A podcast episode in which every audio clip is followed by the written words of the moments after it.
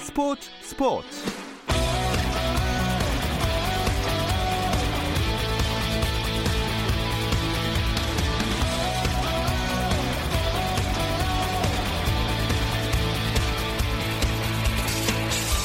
스포츠가 있는 저녁 어떠신가요? 아나운서 김종현입니다. 오늘 하루 스포츠계를 돌아보는 스포츠 타임라인으로 김종현의 스포츠 스포츠 출발합니다.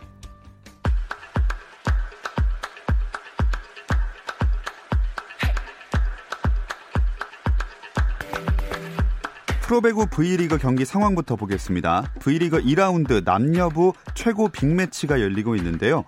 남자부는 디펜딩 챔피언 현대캐피탈과 지난 시즌 챔프전 준우승팀 대한항공이 만났습니다.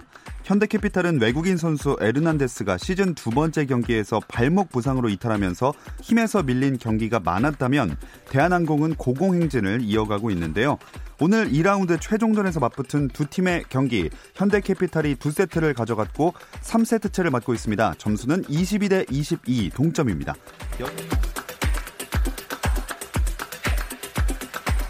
여자부도 일 위 지엑스칼텍스가 수원 원정에서 이 위 현대건설을 상대하는 빅매치가 열리고 있습니다.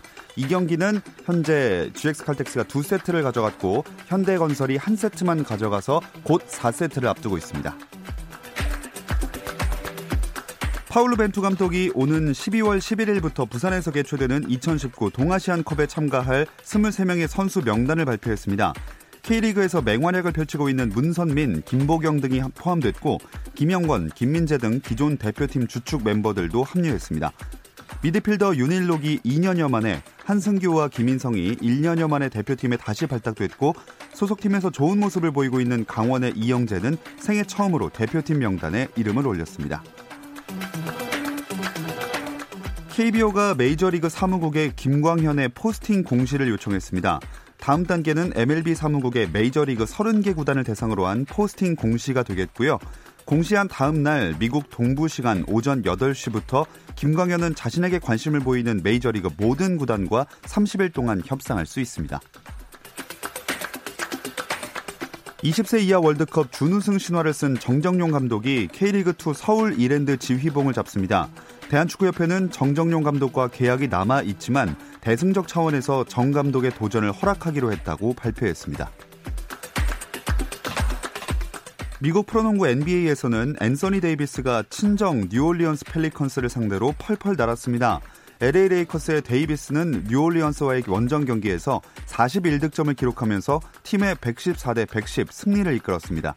르브론 제임스는 이십구 득점, 오 리바운드, 십일 어시스트를 기록하면서 통산 삼만 삼천 득점을 돌파했는데요. 엔비에이 역사상 네 번째 기록입니다. 한편 밀워키 벅스는 애틀랜타 호크스를 백십일 대 백이로 꺾었습니다. 야니스 아테토쿤보가 삼십 득점, 십 리바운드, 사 어시스트, 사 블록슛으로 맹활약하면서 팀의 구 연승을 이끌었습니다.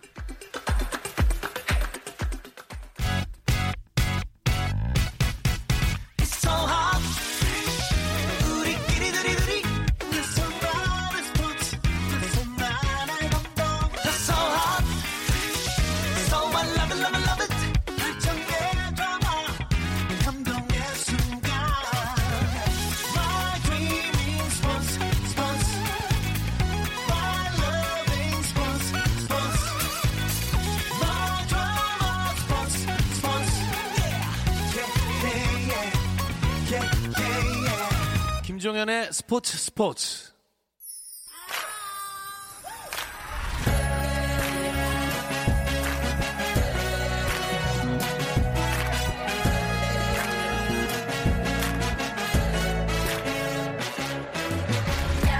목요일에는 해외 축구 이야기 함께하고 있습니다. 라디오의 발롱도르를 꿈꾸는 이건 김정용의 랄롱도르 시작하겠습니다. 먼저 풋볼리스트 김정용 기자 만나볼게요. 안녕하세요. 네, 안녕하세요. 김정용입니다. 자, 그리고 이건 기자와도 인사 나누겠습니다. 안녕하세요. 네, 안녕하세요. 이건입니다. 어, 이건 기자 영국에 계시는 거 맞나요? 네, 갑자기 그 토트넘의 무리뉴 감독이 오면서 어쩔 수 없이 계속 어, 토트넘에 집중을 하게 됐고요. 일단은 이번 달까지는 계속 영국에 남아서 취재를 할 예정인데 이번 달까지는요. 음, 어, 뭐 손흥민 선수 얘기 나왔으니까 무리뉴 감독이랑 한번 얘기해 보겠습니다. 현지에서도 무리뉴 감독이랑 손흥민 선수의 활약이 화제가 되고 있나요? 네, 맞습니다. 일단 무리뉴 감독이 온 거 자체도 화제가 되고 있고, 포체티노 감독을 갑자기 경질을 하고 불과 열아홉 시간 만에 무리뉴 감독이 왔다. 여기에 대해서 많은 관심을 가지고 있습니다. 특히 토트넘은 무리뉴 감독이 부임하고 난 이후에 두 경기에서 모두 승리를 하면서 상당히 토트넘의 활약이 이제 이쪽 사람들에게 많은 관심을 가지고 있는데, 웨스트햄 원정 경기 가서 삼 대 이로 승리하고 올림피아코스와의 그 챔피언스리그 경기에서도 사 대 이로 승리를 하면서 어, 뭔가 달라졌다. 무리뉴 감독이 부임하고 토트넘이 달라졌고 그 중심 축에는 뭐 손흥민 선수가 있다. 라면서 많이 집중을 하고 화제를 이제 많이 불러일으키고 있습니다. 자, 새 감독 체제에서 좋은 모습을 손흥민 선수가 보여주고 있는데, 김정용 기자, 이쯤 되면 손흥민은 일억 골의 사나이다 이렇게 불러도 될 것 같아요. 어, 네, 무리뉴 아래 첫 골 말씀하시는 것 같고요. 어, 지난 이십삼 일, 지난주 토요일 밤 무리뉴 감독 부임 이후 첫 경기가 웨스트햄 상대로 있었죠. 이때 어, 손흥민 선수가 어, 무리뉴 부임 이후 첫 골을 기록했습니다. 그리고 좀 더 시간이 거슬러 올라가 보면 지난해 사월 개장한 새 홈구장 토트넘 호스퍼 스타디움의 공식 경기 첫 골 주인공도 손흥민이었고, 당시 상대가 크리스탈 팰리스였고요. 그때로부터 육 일 뒤에 새 구장 챔피언스리그 첫 골도 맨체스터 시티 상대로 손흥민이 넣었죠. 그리고 어, 바로 전 경기와 연결하자면 포체티노 감독 체제에서 마지막 경기였던 셰필드전의 마지막 골도 손흥민이 넣었거든요. 네. 현지 기사 중에서 토트넘의 한 시대의 끝, 새로운 시대의 시작을 모두 손흥민이 닫고 열었다. 뭐 이런 음. 기사도 있었습니다. 진짜 이래저래 웨스트햄전의 그 골은 여러모로 의미가 있었던 것 같아요. 네, 뭐 어, 무리뉴 감독이 부임한 뒤에 토트넘이 바꿀 어떤 새로운 플레이 스타일을 단적으로 보여주는 득점이기도 했고요. 뭐 좀 이따 다시 말씀드리겠습니다만. 네. 그리고 어, 그 그게 주인공이 손흥민이라는 점에서 음. 무리뉴 감독이 이런 득점력 있는 윙어를 활용하는 거 아주 좋아하는데, 어, 손흥민 선수가 거기 잘 맞는다는 걸 또 상징적으로 보여준 골이라고도 할 수 있겠습니다. 자, 이건 기자, 무리뉴 감독이 토트넘에 온 지 일주일이 지났는데 두 경기 연속 승리했으니까 긍정적인 평가들이 많이 나오겠죠? 네, 대부분 이쪽 언론에서도 정말 긍정적으로 아, 무리뉴 감독 너무 많이 달라졌다. 뭐 토트넘이 너무 많이 달라졌다. 지금 이제 앞으로 프리미어리그 순위 경쟁에 있어서 무리뉴 감독의 토트넘이 새로운 변수가 될 것이다. 라는 그런 뭐 예상, 평가들이 많이 있습니다. 특히 이제 무리뉴 감독 개인에 대해서는 뭐 말씀드리겠지만 이제 온화해지고 상당히 뭐 부드러운 남자가 됐다라는 뭐 그런 평가를 하면서 어 지금 토트넘에 많이 주목을 하고 뭐 좋은 기사들이 쏟아져 나오고 있습니다. 음, 김정용 기자는 어떻게 보십니까? 네, 그 온화해졌다는 점, 그 점이 상당히 좀 어, 특이한 포인트인 것 같은데, 원래 재치가 있는데 그 사람이 심리적으로 쫓기고 이럴 때는 그 재치라는 게 좀 독설로 나오기 마련이고, 근데 지금처럼 무리뉴 감독이 좀 여유를 찾은 심리 상태일 때는 부드러운 유머로 나오는 것 음. 같아요. 그 포체티노 감독이 토트넘과 결별한 이유 중에 하나가 그 아마존의 아, 에, 네. 그 다큐멘터리를 다큐멘터리, 런칭한 게 이렇게 그것 때문에 갈등이 있어서라고 알려져 있는데, 무리뉴 감독이 어, 팀을 하프타임에 많이 바꿨는데 어떻게 했냐라고 기자가 물어봤을 때, 그거 조금만 있다가 아마존 결제하시면 보실 수 있습니다. 라고 대답을 했어요. 네. 그 같은 사안을 두고 그 쫓기고 있던 포체티노 감독과 많이 유해진 무리뉴 감독이 어떻게 다르게 대응하는지를 극명하게 보여준 사례죠. 네, 어, 현은 살아있다. 그렇죠. 이렇게 평가를 할 수 있을 것 같은데, 그럼 전술적으로는 어떤 변화가 있었다고 보시나요? 네, 한마디로 말하면 축구를 쉽게 단순하게 만들었다. 음. 이렇게 요약할 수 있습니다. 토트넘의 그 전 포체티노 감독은 한국의 벤투 감독처럼 좀 다양한 빌드업 루트, 다양하게 그 천변 변화, 변화, 변할 수 있는 그런 전술을 마련해 놓는 게 어떤 포인트였는데요. 그게 지난 시즌에 절정에 오르면서 챔피언스리그 준우승을 했지만 너무 복잡하다 보니까 이번 시즌에 좀 매너리즘에 빠지면서 결국 떠났단 말이에요. 근데 무리뉴 감독은 현재의 문제를 일소하기 위해서 수비형 미드필더는 수비만 치중하고 음. 공격형 미드필더는 배급만 하고 윙어는 측면에서 오르락내리락하고 이런 식으로 축구를 단순하게 만드는 데 성공을 했습니다. 그리고 이제 이 효과를 본 선수 중에 대표적인 게 알리인데, 최근 마주 부진했던 델리 알리가 지금 공격형 미드필더로 이제 간단한 역할을 받은 뒤에는 스루패스를 손흥민에게 많이 찔러주면서 아주 좋은 모습 보이고 있죠. 원래 무리뉴 감독이 처음에 팀에 부임하면 그 초반 분위기 잡는데 일가견이 있다고 하잖아요. 네.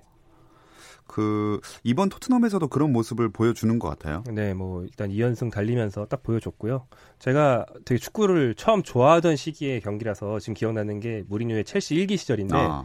그 첼시에 처음 부임했을 때 아직 팀이 다 완성되지 않은 상태여서 그 무리뉴 특유의 축구가 전혀 이렇게 준비가 안 돼 있었는데, 그 상태에서 굉장히 좀 수비적이고 파격적인 라인업을 가지고 나와서 메뉴를 일 대 영으로 잡으면서 잉글랜드 생활을 시작했던 게 지금도 기억이 나거든요. 네. 뭐 그런 식으로 일단 자기 전술이 완성이 안 됐으면 고집을 부리지 않고 어, 일단 승리를 해서 팀의 분위기를 바꾸는 것부터 신경을 씁니다. 음. 지금 토트넘에서도 거기 성공한 것 같고 이대로라면 뭐 무리뉴 감독의 공식인 일 년 차 때 팀 분위기 일소하고 이 년 차 때의 뭐 우승이라든가 트로피를 선사하는 그런 패턴으로 갈 수 있지 않을까 하는 희망을 좀 보여주는 거죠. 네, 무리뉴 감독의 이 년 차 항상 좋은 성적을 거두곤 했는데 사실 그 이후가 늘 문제였거든요. 네, 삼 년 차는 그다지 말하고 싶지 않은 그런 네. 식이죠. 네. 불화설도 많이 터지고 했는데 이건 기자, 이번에는 뭔가 좀 다를 것 같다는 예상을 하는 분들이 많아요.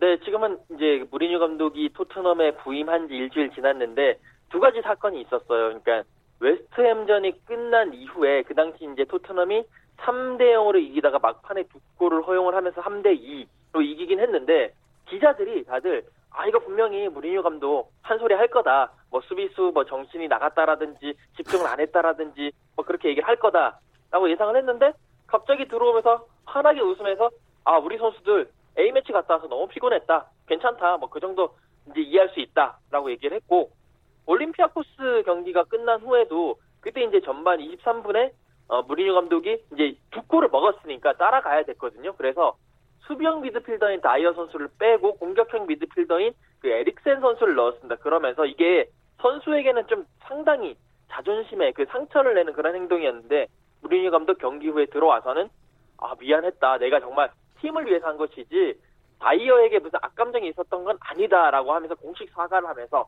야 이게 우리가 알고 있던 그 무리뉴 감독이 맞느냐라는 뭐 그런 얘기가 나올 정도로 그렇게 많이 변화했습니다. 자, 이렇게 변화한 무리뉴 감독 손흥민 선수를 어떻게 활용할지도 두 경기를 통해서 드러났죠? 네, 어, 김정명 기자가 얘기했다시피 철저하게 분업화를 시키는 것이 특징인데 어, 손흥민 선수에게는 철저하게 측면 날개 공격수로서의 역할을 확실히 부여를 하고 있고요. 두 경기에서 다 왼쪽 측면으로 나왔는데 그쪽에서 계속 스프린트를 시키더라고요. 이제 이제 뒤에서 볼을 잡으면 뒷공간으로 치고 들어가고 그때 이 선에서 뭐 삼 선에서 볼이 날아오는 그런 모습. 그리고 또 이제 일 대 일도 많이 치게 하면서 왼쪽을 많이 흔들어라. 특히 무리뉴 감독 경우에는 그 두 경기에서 비대칭 그런 포백을 썼습니다. 이제 손흥민 선수가 있는 왼쪽에는 손흥민 선수가 계속 위로 왔다 갔다 벌리게 서고 반대 모우라 선수가 있는 오른쪽은 계속 이제 안쪽으로 모우라 선수를 들어오게 하고 오른쪽 풀백을 위로 올리는 그런 비대칭 전형을 썼는데 일단은 손흥민 선수에게는 계속 측면을 파면서 돌격대장 역할을 해라 라는 그런 모습을 확실하게 보여줬습니다. 자, 두 경기를 치른 것밖에 안 되긴 했지만 이렇게 해서 토트넘은 챔피언스리그 십육 강 진출을 확정지었어요. 네, 어, 수요일 새벽, 그러니까 어제 새벽이죠. 올림피아코스와의 홈경기에서 토트넘이 사 대 이로 승리했습니다. 이게 오 차전이었고 마지막 육 차전이 남긴 했습니다만 이미 이 조에서 일, 이 위 확정이 됐어요. 조 일 위 바이에른 뮌헨, 이 위 토트넘이 확정되면서 두 팀 모두 십육 강에 진출을 하게 됐고요. 어, 이 경기가 웨스트햄전 못지않게 좀 의미가 많다고 할 수 있는데 일단 무리뉴 감독 부임 후 홈첫승입니다. 웨스트햄전은 원정이었기 때문에. 그리고 두 골 내주고 네 골을 몰아쳐 역전해서 첫 역전승을 거뒀던 면도 있겠고요. 또 손흥민은 그 과정에서 일 도움을 기록하면서 어, 무리뉴 아래서 계속 공격 포인트를 이어갔고 그리고 두 경기 연속으로 어, 손흥민 선수는 계속 풀타임을 뛰게 했고요. 방금 얘기한 손흥민의 반대쪽에 있는 오른쪽 윙어 모우라는 교체가 됐어요. 그 모우라를 교체한 대상도 시소코로 계속 같았거든요. 네. 그러니까 경기 후반이 되면 수비적으로 팀을 잠그는 게 원래 무리뉴 감독의 특징인데 그럴 때 모우라는 이제 수비력이 약하니까 시소코로 바꾸고 손흥민은 수비도 잘하니까 내버려 두는 거죠. 그래서 손흥민 선수가 좋아한다는 것과 앞으로 손흥민 선수의 어떤 고생길이 훤하다는 음. 걸 저희 볼 수 있었습니다. 이 경기를 이건 기자가 취재하셨다면서요? 네, 어, 현장에 가서 취재를 하고 왔습니다. 어, 그때 이제 어차피 그 경기가 두 골 내주고 네 골 넣으면서 임팩트가 상당히 큰 역전승을 거뒀고 이제 재밌었던 부분이 그 두 번째 골, 토트넘의 두 번째 골이 나왔을 때 볼보이가 아주 재치 있게 행동을 했는데 볼이 이제 역습 상황에서 밖으로 나가니까 바로 볼보이가 그 볼을 던져줬거든요. 그래서 토트넘이 빨리 드로인을 하고 골까지 연결할 수 있었는데 이제 그때 그 골이 나오자마자 무리뉴 감독은 막 좋아하면서 볼보이한테 달려가면서 볼보이랑 하이파이브를 했고요. 경기 후에 인터뷰에서도 무리뉴 감독은 아, 그 볼보이 너무 잘했다. 꼭 내가 그 어렸을 때 볼보이 하는 시절처럼 정말 너무 잘했다라고 하면서 칭찬을 했습니다. 아, 그리고 이제 그 경기 이제 기자회견이 끝나고 손흥민 선수와도 이제 인터뷰를 할 기회가 있었는데 손흥민 선수는 일단 승리에 대해서는 상당히 기뻐했지만 뭐 도움도 했지만 뭐 막판에 골 약간 놓친 것도 있고 여러 가지 조금 아쉬운 부분이 많다. 앞으로 좀 더 잘해가지고 꼭 골을 넣도록 하겠다라고 좀 자기 자신에게 어 좀 스스로 채찍질을 하는 그런 모습도 좀 보여줬습니다. 또 인터뷰에서 유상철 감독과 관련한 이야기도 나왔다고 들었는데요. 네, 어, 지금 유상철 감독이 이제 췌장암 사기 때문에 조금 투병 생활을 하고 있는데 그에 대한 질문이 들어갔고요. 어, 손흥민 선수도 이천이 년도에 자기가 어렸을 때 봐왔던 영웅이었고 계속 존경하는 선배 선수 중에 한 명이었는데 투병 소식이 너무 마음이 아프다면서 빨리 털고 일어나셨으면 좋겠다라면서 쾌유를 기원을 했습니다. 네, 저번에도 한번 이야기가 나왔지만 유상철 감독님 쾌유하시기를 바라겠습니다. 또 손흥민 선수 외에도 황희찬 선수, 이강인 선수가 챔피언스리그 경기를 뛰었는데 이 이야기는 잠시 쉬었다 와서 나눠볼게요.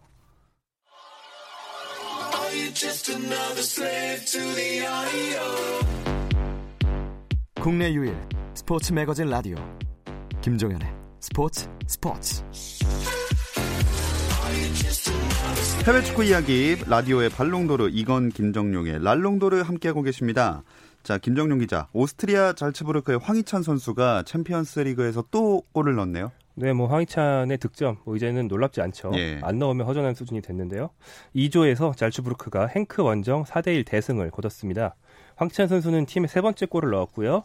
개인적으로는 이번 시즌 삼 호 골, 그리고 뭐 챔피언스리그 본선 처음 나왔으니까 통산도 삼 호 골이 됩니다. 특히 이 경기에서는 황희찬의 파트너 공격수 홀란드, 또 일본인 동료인 미나미노, 또 한 명의 이제 주전급 공격수 다카까지 이 팀의 판타스틱 사라고 할 수 있는 네 명이 사이좋게 한 골씩 나눠 넣었습니다. 음, 홀란드 선수는 지난번에도 잠깐 얘기한 적이 있었잖아요. 네, 어, 그때 뭐 누구랑 누구 엄청난 선수들을 막 섞었다. 뭐 네. 레반, 뭐 질라탄 이브라히모비치니 레반도프스키니 엄청난 얘기들을 했는데 뭐 우리가 그렇게 말한 뒤에 골을 못 넣었으면 좀 민망했을 텐데 음. 다행히 계속 득점 쭉쭉 해주고 있습니다. 어, 십 대로서 챔피언스리그 사상 최초 다섯 경기 연속 득점을 기록했는데 기존 이 기록 보유자가 벤제마의 세 경기였는데 사실 벤제마는 어느 시즌 한 시즌에 교체로 한 번 들어와서 한 골 넣고 그 다음 시즌에 교체로 들어와서 두 골 넣고 이런 식으로 아, 한 거거든요. 네. 그러니까 이렇게 배비하자마자 주전으로 쭉 뛰면서 전 경기 득점을 한 건 이 선수가 처음인 거예요. 음.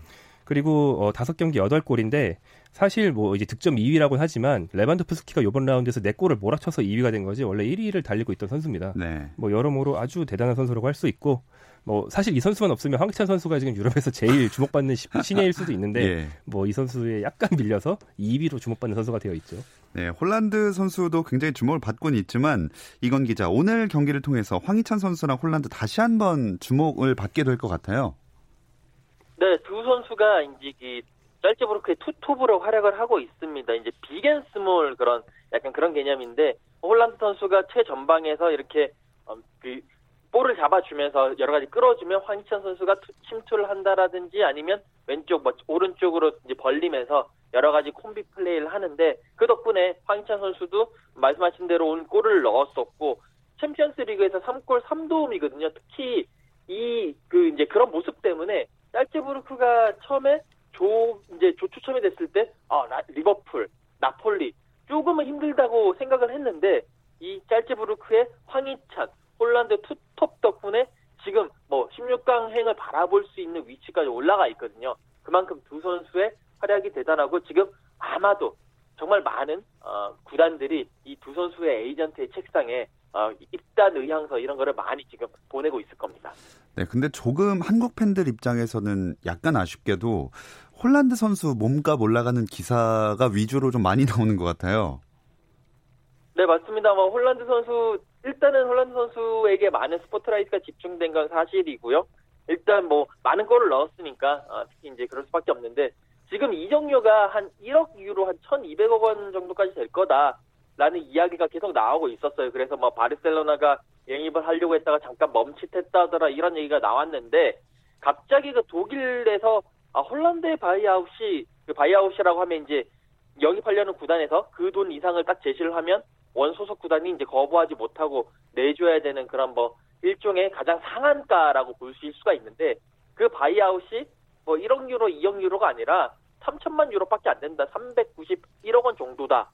라는 보도가 나왔어요. 그 보도를 낸 매체가 상당히 공신력이 있는 매체이기 때문에 거의 뭐 기정사실화로 이제 기정사실로 받아들이고 있고 그 때문에 더더욱 많은 지금 이제 그 유럽의 빅클럽들이 홀란드에게 입지를 하고 계속 뭐 이렇게 얘기를 하고 있지 않나 싶습니다.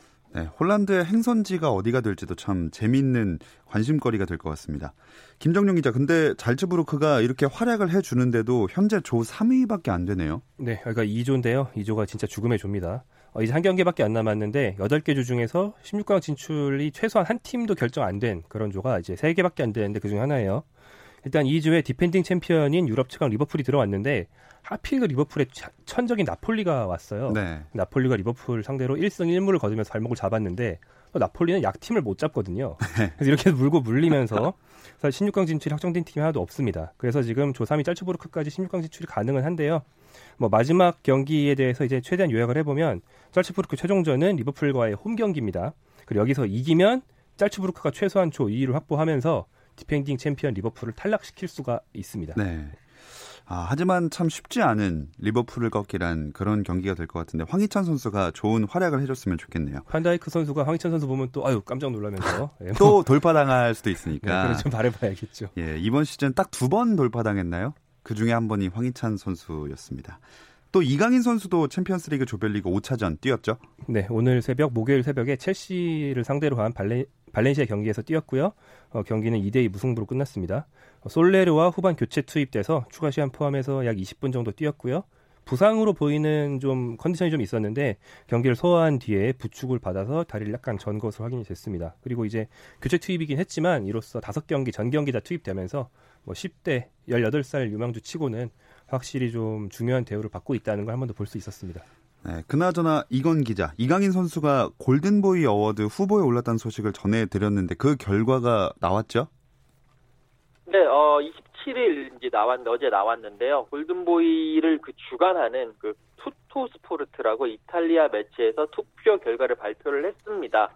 어, 일 등은요, 그 삼백삼십이 표를 얻은 그 조앙 펠릭스가 이제 골든보이의 그런 영예를 가져갔는데. 이 등이 이제 제이든 산초, 뭐 카이 하베르츠, 그다음에 잘츠부르크의 우리가 계속 얘기했던 엘링 홀란드 뭐 이런 선수들이 있었습니다. 다만 이강인 선수는 표를 단 한 표도 못 받으면서 어, 조금 아쉽게 됐는데 그래도 이 상이 스무 살 이하, 이십 대 이하 선수들을 대상으로 하는 거거든요. 그런데 이강인 선수는 아직 열여덟 살입니다.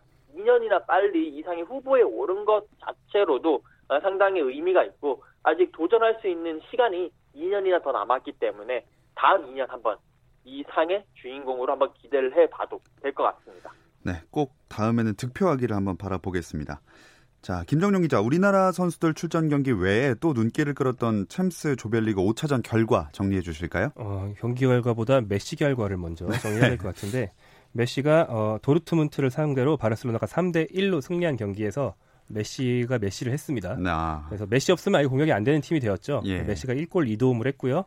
그 도움 두 개를 평소에는 좀 흘리기도 하는 수아레스와 그리즈만이 이번에 잘 받아 먹으면서 삼 대 일로 승리했고 메시는 이 대회 사상 현재까지 최다인 서른네 개 팀 상대 득점 기록을 가지고 있습니다. 음. 그리고 이제 레알 마드리드와 파리 생제르맹도 빅매치가 있었는데 이 대 이 무승부를 거뒀고요.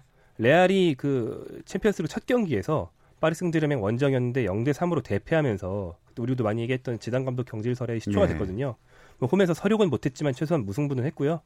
뭐 좀 재밌었던 거라면 네이마르가 어, 파리 생제르맹 네이마르가, 네이마르가 네. 부상에서 복귀한 지 얼마 안 돼서 이날은 교체 출전했는데 그 브라질 대표팀 동료인 레알 마드리드의 마르셀로가 만나서 야, 너 왜 교체야? 네가 음바페보다 잘하잖아. 왜 교체야? 어허. 이렇게 말하는 게 예. 이제 카메라에 고스란히 잡혀서 아 역시 사회생활을 마르셀로가 잘한다. 이런 브라질도 사회생활을 해야 되는구나. 예. 이런 얘기 나왔죠. 아 재밌는 또 일이 있었네요.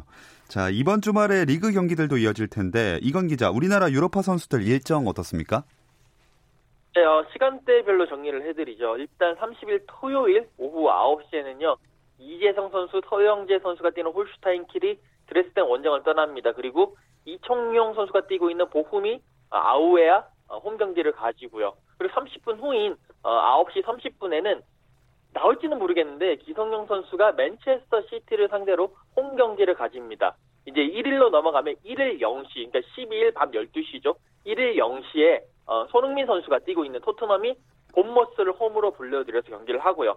새벽 네 시에는 석현준 선수와 황의조 선수가 서로 격돌을 합니다. 그리고 한 시간 후인 새벽 다섯 시에는 이강인 선수가 다시 홈에서 비아레아를 상대로 경기를 펼치고요. 이제 주무식을 한 다음에 일어나셔가지고 일 일 밤 아홉 시 삼십 분에는 백승호 선수가 홈에서 블랙헤트를 상대로 경기를 하고, 그리고 한 시간 후 열 시 삼십 분에는 황희찬 선수가 아드미라 원정을 떠나서 또 골을 노립니다. 마지막으로 어, 이십삼 시 삼십 분, 밤 열한 시 삼십 분에는 권창훈 선수, 정우영 선수가 뛰고 있는 프라이브루크가요, 맨헨글라드바흐 원정을 가면서 아, 우리 이번 주에 주말에 일정이 그렇게 마무리되는 어, 그런 모습입니다. 네, 다 보려면 아예 뭐 잠을 잘 수가 없을 것 같은데, 이건 기자는 이 중에서 제일 가까운 곳으로 취재를 갈 거라는 생각이 드는데요. 네, 맞습니다. 저는 손흥민 선수가 뛰고 있는 토트넘, 토트넘 경기가 열리는 토트넘 핫스퍼 스타디움으로 전철 타고 갈 예정입니다. 아, 네, 가까워서는 아니라고 생각하도록 하겠습니다. 자, 다음 주에 또 뒷얘기 많이 들려주시기 바라면서 이건 기자와 인사 나눌게요. 고맙습니다. 네, 감사합니다. 자, 김정용 기자, 유럽 축구 팬들이 주목하는 경기들이 또 있을 텐데 주말 주요 경기 일정 짚어주실까요? 네, 이번 주말에는 그 빅리그 빅매치가 좀 잘, 좀처럼 없어요. 음. 그 거의 제일 빅매치라고 할 수 있는 것 중에 하나가 한국 선수가 뛰는 그 맨헨글라드바흐와 프라이브르크의 분데스리가 경기인데, 뭐 맨헨글라드바흐가 일 위고 프라이브르크가 사 위이기 때문이고요. 그 밖에는 이제 월요일 새벽 다섯 시, 아, 굉장히 보기 힘든 시간에 네. 네, 아시아 마케팅은 안 하는 것 같아요, 여기는. 자, 아틀레티코 어디죠? 마드리드와 아. 바르셀로나의 라리가의 아주 빅매치가 열립니다. 그리고 같은 시간 프랑스에서는 또 모나코와 파리 생제르맹, 아주 또 스타들이 많이 출전하는 음. 빅매치가 열리는데, 이 두 개 정도가 이제 빅매치라고 할 수 있을 것 같고요. 나머지 리그에서는 이제 강팀과 약팀 뭐 이런 식의 대진만 주로 편성이 되어 있습니다. 네, 아, 라리가는 언젠가 정말 한국 팬들이 시청하기 좋은 시간대가 한번 나왔으면 좋겠습니다. 자, 해외 축구 이야기는 여기까지 나누겠습니다. 풋볼리스트 김정용 기자, 고맙습니다. 고맙습니다. 자, 프로 배구 경기 다시 짚어드리겠습니다. 우선 남자부 대한항공과 현대캐피탈, 현대캐피탈이 세트스코어 삼 대 영으로 깔끔하게 승리를 가져갔습니다. 그리고 여자부 현대건설과 지엑스칼텍스의 경기, 지엑스칼텍스가 두 세트를 가져갔고요. 현대, 현대건설이 한 세트를 가져간 상황입니다. 현재 사 세트 진행 중이고 지엑스칼텍스가 이십이 점, 현대건설이 십육 점을 올렸습니다. 자, 저희는 내일 저녁 여덟 시 삼십 분에 다시 돌아오겠습니다. 내일도 함께해 주세요. 김종현의 스포츠 스포츠.